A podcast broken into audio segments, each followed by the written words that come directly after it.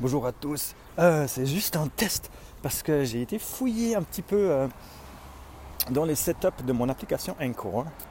Et puis j'ai vu un petit bouton qui disait que je pouvais désactiver normalement la petite pub à la fin. Alors je fais un test pour voir si euh, la petite rôle de Encore à la fin sera pas dans cet épisode-là parce que ben, ça serait quand même pas mal. Enfin, je sais pas, à moins que ça vous plaise et puis que je devrais laisser euh, this podcast is published by Encore, mais moi, ça, enfin, moi, je, m'en fous, je les écoute pas, donc ça me dérange pas. Mais je pense que ça doit être sous l'ombre d'un moment. Alors, euh, j'ai fait un test, on verra euh, si ça désactive le petit roll-up à la fin de pub Encore. Et si ça le désactive, eh ben moi, je commence à kiffer Encore parce que je suis plus limité dans le temps. Je peux en faire autant que je veux. Je suis plus limité aux 5 minutes de, d'avant.